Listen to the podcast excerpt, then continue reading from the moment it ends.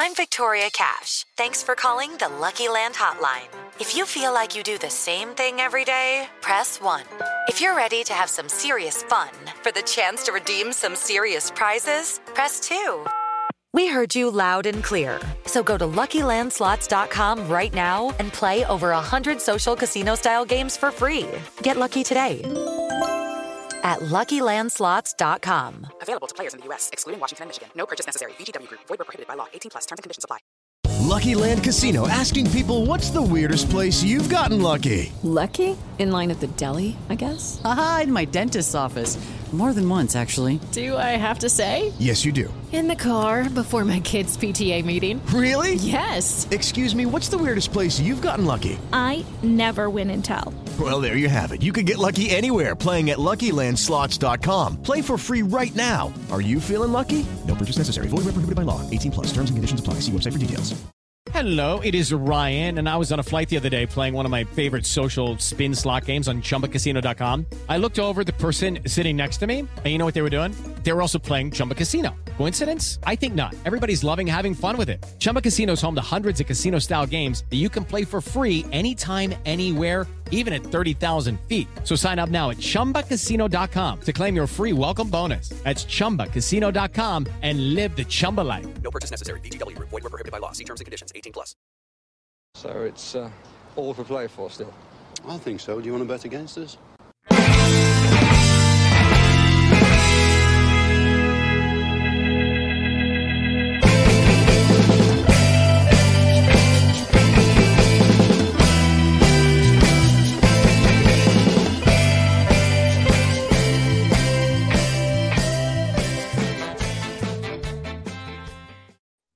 Hello, everybody, and welcome to For the Love of Paul McGrath podcast. Out of sheer boredom, I said pop on and do a quick little five minute podcast. Something that we've been threatening to do for a while, myself and Paddy. We are pretty interested in the in the pre match press conferences, post match press conferences, and stuff like that. And what we wanted to do was maybe um do a little press conference just highlighting, or do a little podcast just highlighting what was said in the pre match press conferences uh, ourselves. So I very much know that I'm I'm usually known to say this will only be a short podcast, maybe 10, 15 minutes, and then I take an hour. This will only be a short podcast. So Steven Gerrard met the media today um prior to the Leicester game. It was quite a lengthy interview with the, that he had with them. It was nearly 18 minutes. And uh, there was some bits of substance in it, and there was other bits that were, maybe weren't. Uh, there was some really some strange questions. He was asked about the Manchester United job, uh, Erik ten Hag, and, and bits and pieces which I thought was strange. You come to an Aston Villa and Leicester press conference. I personally don't want to hear him talk about about Manchester United. That's just me. Um, but he was asked about Manchester United, which I felt, felt very strange. And in fairness, he answered it pretty well. He said it was none of his business and um, what goes on at that club, and also that he felt that the people in Manchester didn't give, didn't care uh, what he had to say about their club too, uh, while he was happy with the results, the Liverpool results during the week. Um, he did mention that he was happy with that, but overall, I think um, the the tenure of the podcast or the of the press conference itself, should I say, was that he's looking for a positive result at the weekend. I don't think he was ever going to say anything different. He praised Leicester quite a lot. He said he's a lot of respect for um for Brendan Rodgers. Um, he said he's a lot of respect for uh, the Leicester team. He referenced uh, the game that they, we played previously, where we scored from set pieces. Uh, we came back from one goal down, and that JJ had the goal goal disallowed. He made reference that he still doesn't think that goal should be disallowed, and I 100% agree with him as well.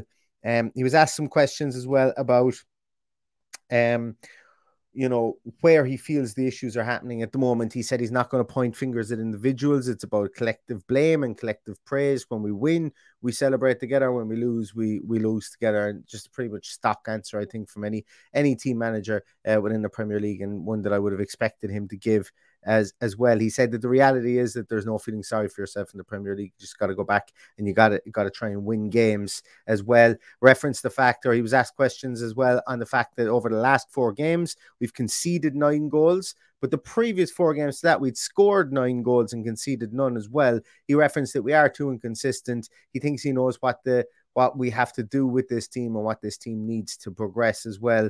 Um, he's expecting a good team from Leicester the weekend. He went into a bit of detail as well, and, and I never wrote down the numbers, but he said that there's been quite a lot of changes, uh, in ch- changes to their team over the last few months. Um, he referenced the fact that they are going on a very, very good European run, which is true at the moment. And they're playing Aston Villa at the weekend. Will they really be focused on Villa or will they be looking forward to, I think, is Roma who they play in the coming um the coming week. But he said that he's not going to worry about that. That's a job for their team and their backroom team to worry about how they're going to shuffle the deck in that aspect. He's just worried about Aston Villa and how Aston Villa perform there as well. Um he spoke about some people who are going to be out of the team. He spoke to Bertrand Traore, picked up an injury. Uh, seems to be happening all too common for Bertrand Traore at the moment. And also for Morgan Sanson, somebody who I suppose a lot of people are asking questions. Can he do a job in the midfield? And you know, time is running out for him at the moment with regards to his. I, I think his future at Aston Villa and him picking up another injury ain't going to help his cause. Um, it's going to be a big off season for him if he is going to stay around at Aston Villa Football Club, but he is out injured as well. Kortney Hause is another one, long term injury, still seems to be out as well. Uh, just signed a new contract as well during the season, remember? So uh, people who think that maybe Kortney Hause might be one for the door, I, I don't know, unless that contract was signed to protect his transfer value. I'm not 100% sure, but he's injured anyway as well. Luke Dean is out also, as we know, he had surgery on his broken collarbone. There was reports that didn't come from this press conference, but there are reports that he could be back before the end of the season, which would be a good shot in the arm, if you'll excuse the pun, um, for the team as well, because we need everybody that we uh, that, that we can get. Um, Steven Gerrard also referenced the fact that he's aware of six defeats in these last nine games as well.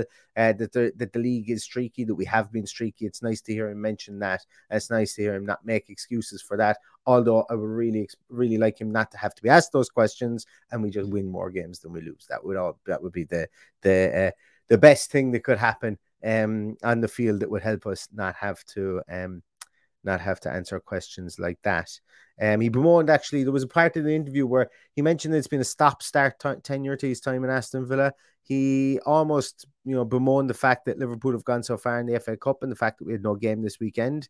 He felt that, you know, that it's been very stop start with international breaks and things like that as well. And it's something that I didn't fully evaluate and look at so much. But he does have a point, you know, that um, it's not a traditional way that, that this portion of the season will go um, with a lot of the stop start nature of the games that we've had. But look, once again, he said that it isn't an excuse. You just games are there, you got to win them, and then you got to accumulate the most amount of points, which is which is fair as well.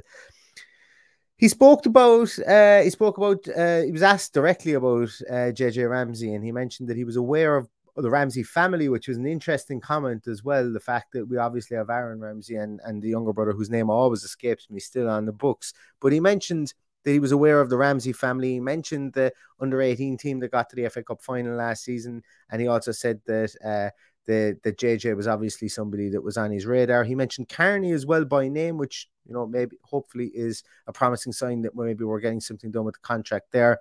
He spoke about how JJ Ramsey has been has been really building on his game, where his goal against Arsenal really made him stand up and look and go, "Whoa, this guy is able to put one in the top corner from you know in, in, such a big game." And then when he became that was before he was manager of Aston Villa, and then when he began to manage him, he said up close and personal, you can actually see how good he can be, the type of person he is, the physical stature he has, the ability he has in the team, and that's nice to hear about one of our homegrown players. He also referenced that he wants to protect him as a player. He wants to, him to do his his talking on the field and uh, he, you know he wants him to continue to keep on learning to become the best person that he can possibly be, uh, whether on the field or not. Also, other questions that he was asked about were summer transfer window. He wanted to know did the maybe some speculation have an effect on players, and was there an effect on the squad considering that we're being spoken about spending money in the summer. Um, he said that no matter what club you're at, players have to approach that. That that's part of being a professional footballer, essentially.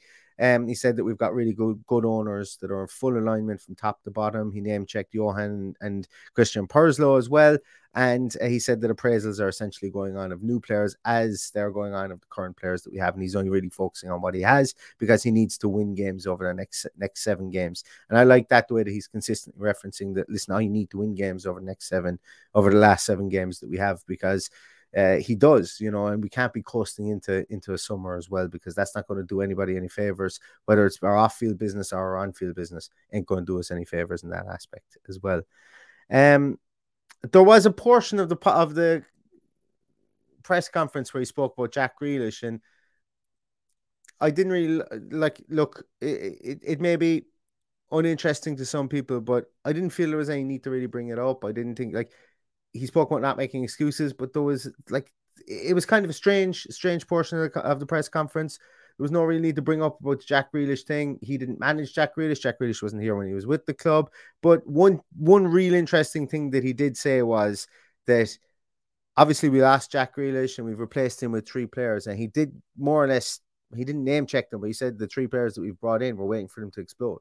You know, they haven't done it yet, and I think that that's a shot across the bow of the likes of Danny Danny Ings, excuse me, and Bailey and Buendia to say, listen, we need more of you. Now, he did reference injuries as well with regards to the three, and the three of them have been injured since he's come into the club. But he is right, and it's good to hear him say that. That listen, these guys haven't haven't fired and haven't exploded for us, and we're hoping we can get them to explode over the last seven games because we need to see something from from these three players, and that was nice nice to hear as well. So, still looking for um still uh, optimistic and uh, optimistic of a top 10 finish but um altogether probably a very indescript indescript uh, press conference from Steven Gerrard.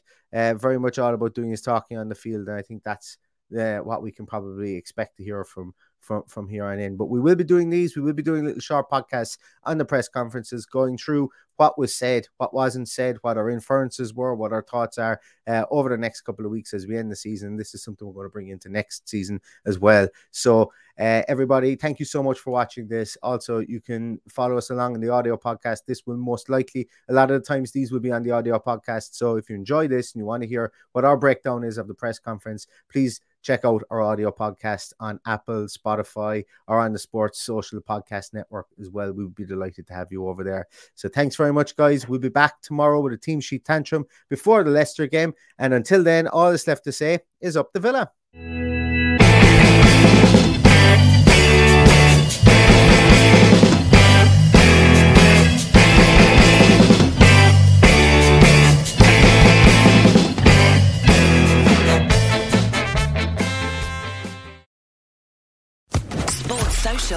Podcast Network.